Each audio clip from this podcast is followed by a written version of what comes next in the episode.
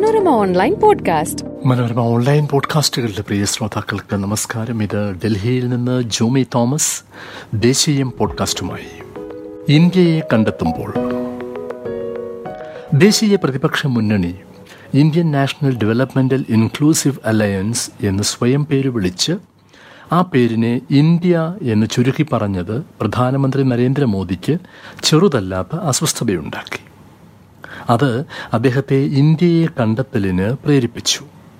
ഏത് ഇന്ത്യയാണ് പ്രതിപക്ഷത്തിന്റേത് എന്നായിരുന്നു അന്വേഷണം. അതിന്റെ ഫലം അദ്ദേഹം ബി ജെ പിയുടെ പാർലമെന്ററി പാർട്ടി യോഗത്തിൽ പറഞ്ഞു. ഈസ്റ്റ് ഇന്ത്യ കമ്പനിയിലെ ഇന്ത്യ ഇന്ത്യൻ മുജാഹിദിനിലെ ഇന്ത്യ പോപ്പുലർ ഫ്രണ്ട് ഓഫ് ഇന്ത്യയിലെ ഇന്ത്യ. ഇന്ത്യ എന്ന പദത്തിലാണ് നമ്മുടെ ഭരണഘടനയുടെ ആദ്യ വകുപ്പ് തുടങ്ങുന്നത്. ഭരണഘടനയുടെ ആമുഖം തുടങ്ങുന്നതും നമ്മൾ ഇന്ത്യയിലെ ജനം എന്ന വിശേഷണത്തോടെയാണ്. ഇന്ത്യയുടെ പ്രധാനമന്ത്രിയാണ് നരേന്ദ്രമോദി. അതിലൊന്നുമുള്ളതല്ല പ്രതിപക്ഷ പേരിലെ ഇന്ത്യ എന്നാണ് പ്രധാനമന്ത്രി പറയാതെ പറഞ്ഞത്. അത് തികഞ്ഞ ബോധ്യത്തോടെയുള്ള പരാമർശമാണെന്ന് രാജസ്ഥാനിൽ തിരഞ്ഞെടുപ്പ് റാലിയിൽ ആവർത്തിച്ചതിലൂടെ അദ്ദേഹം സ്ഥാപിക്കുകയും ചെയ്തു. ഭരണഘടനയിൽ നിന്ന് ഇന്ത്യ ഒഴിവാക്കുകയും ഭാരതം മാത്രം രാജ്യനാമമാക്കുകയും ചെയ്യുക എന്നത് ഇനി പ്രതീക്ഷിക്കാവുന്ന ഭേദഗതിയാണ്. അടിമുടി കലാസ്നേഹിയായ കേരളത്തിലെ ഒരു കമ്മ്യൂണിസ്റ്റ് നേതാവിൽ നിന്ന് ഏതാനും വർഷം മുൻപ് നേരിട്ട് കേട്ട പ്രസ്താവന ഓർമ്മ വരുന്നു. വത്തിക്കാനിലെ സിസ്റ്റീൻ ചാപ്പലിലെ ദൃശ്യങ്ങൾ ആ നേതാവിന് ആസ്വദിക്കാൻ സാധിച്ചില്ലത്രേ. അദ്ദേഹം അപ്പോൾ ഓർത്തത് അവയുടെ കലാമൂല്യത്തെക്കുറിച്ചല്ല മുഖ്യ ചിത്രമെഴുത്തുകാരൻ മൈക്കലാഞ്ചലോയെക്കുറിച്ചുമല്ല. ആ ചിത്രങ്ങൾക്ക് പിന്നിൽ പ്രവർത്തിച്ച തൊഴിലാളികളെ കുറിച്ചാണ്. തികച്ചും ന്യായം. കാഴ്ചകളും പേരുകളുമൊക്കെ എല്ലാവരിലും ഒരേതരം വിചാരങ്ങൾ ഉണർത്തണമെന്നില്ല. താൽപ്പര്യങ്ങൾ പ്രധാനമാണ്. ഇന്ത്യ എന്ന് കേട്ടപ്പോൾ ഈസ്റ്റ് ഇന്ത്യ കമ്പനി എന്ന് മോദി ഓർത്തു. അതങ്ങനെ പറഞ്ഞതിലൂടെ ഈസ്റ്റ് ഇന്ത്യ കമ്പനിക്കാരെ പോലെ രാജ്യത്തെ കൊള്ളയടിക്കുന്നവരുടെ കൂട്ടായ്മയാണ് പ്രതിപക്ഷം എന്ന് ധ്വനിപ്പിച്ചു. ഭീകര നിരോധിത പ്രസ്ഥാനങ്ങളുടെ പേരുകൾ തന്റെയും പാർട്ടിയുടെയും വോട്ട് മണ്ഡലത്തെ ഉദ്ദേശിച്ചുള്ളവയായിരുന്നു. അങ്ങനെ പ്രതിപക്ഷ കൂട്ടായ്മയുടെ പേരിന് പ്രധാനമന്ത്രി മറ്റൊരു മാനവും ചമച്ചു. ചെങ്കോൽ ശൈലിയിൽ പറയുന്ന കാര്യങ്ങൾ സാമാന്യ യുക്തിക്ക് നിരക്കുന്നതാണോ എന്നതൊരു പ്രശ്നമേ അല്ല വോട്ട് പിടുത്ത ശേഷിയാണ് പ്രധാനം. പ്രതിപക്ഷത്തിന്റെ ഇന്ത്യയെ രാജ്യത്തിന് അസ്വീകാര്യമായ പേരുകളുടെ കള്ളിയിൽ പെടുത്തുമ്പോൾ ഉദ്ദേശിക്കുന്നതും അതുതന്നെ.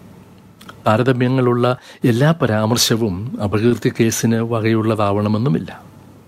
രണ്ട് ഇന്ത്യകൾ തമ്മിലുള്ള ഏറ്റുമുട്ടലായി രണ്ടായിരത്തി ഇരുപത്തിനാലിലെ തിരഞ്ഞെടുപ്പിനെ ചിത്രീകരിക്കാനുള്ള പ്രതിപക്ഷ താൽപ്പര്യവും പേരിൽ തന്നെ പ്രശ്നം കാണാൻ പ്രേരകമാകുന്നു.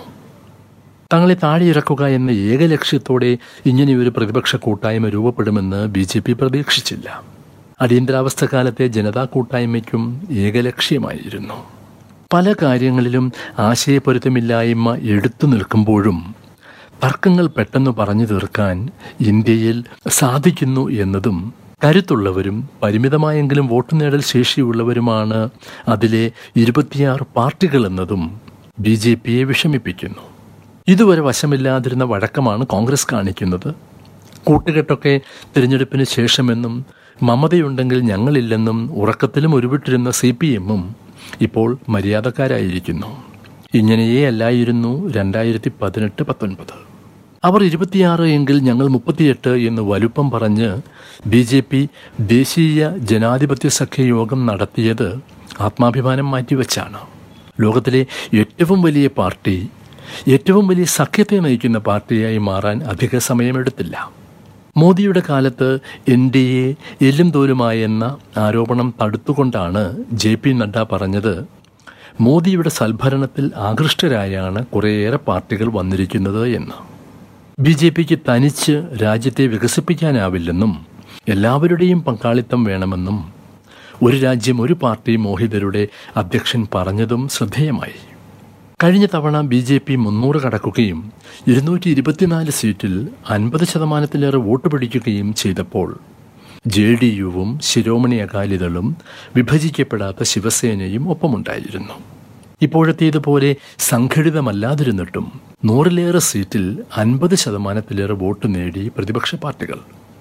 പതിനെട്ട് സീറ്റിൽ ബി ജെ പി ജയം പതിനയ്യായിരത്തിൽ താഴെ വോട്ടിനായിരുന്നു. നൂറ്റി എൺപത്തൊന്ന് വോട്ടിന് ജയിച്ച മണ്ഡലവുമുണ്ട്. സംഘടനാപരമായി നോക്കുമ്പോൾ ഗുജറാത്തും യു പിയും അസമുമാണ് കെട്ടുറപ്പുള്ളത് എന്ന് ബി ജെ പിക്ക് ധൈര്യമായി പറയാവുന്ന സംസ്ഥാനങ്ങൾ.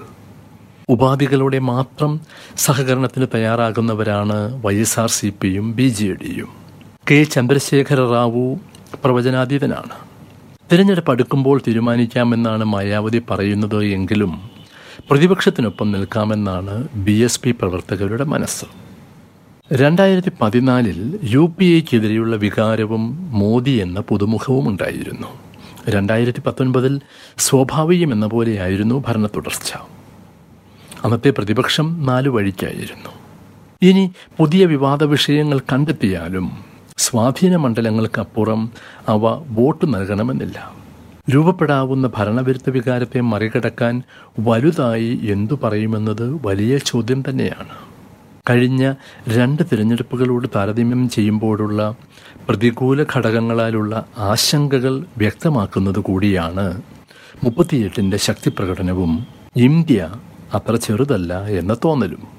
മനോരമ ഓൺലൈൻ ദേശീയം പോഡ്കാസ്റ്റിൽ അടുത്തയാഴ്ച വീണ്ടും എത്താം മറ്റൊരു വിഷയവുമായി. നമസ്കാരം. Manorama online podcast.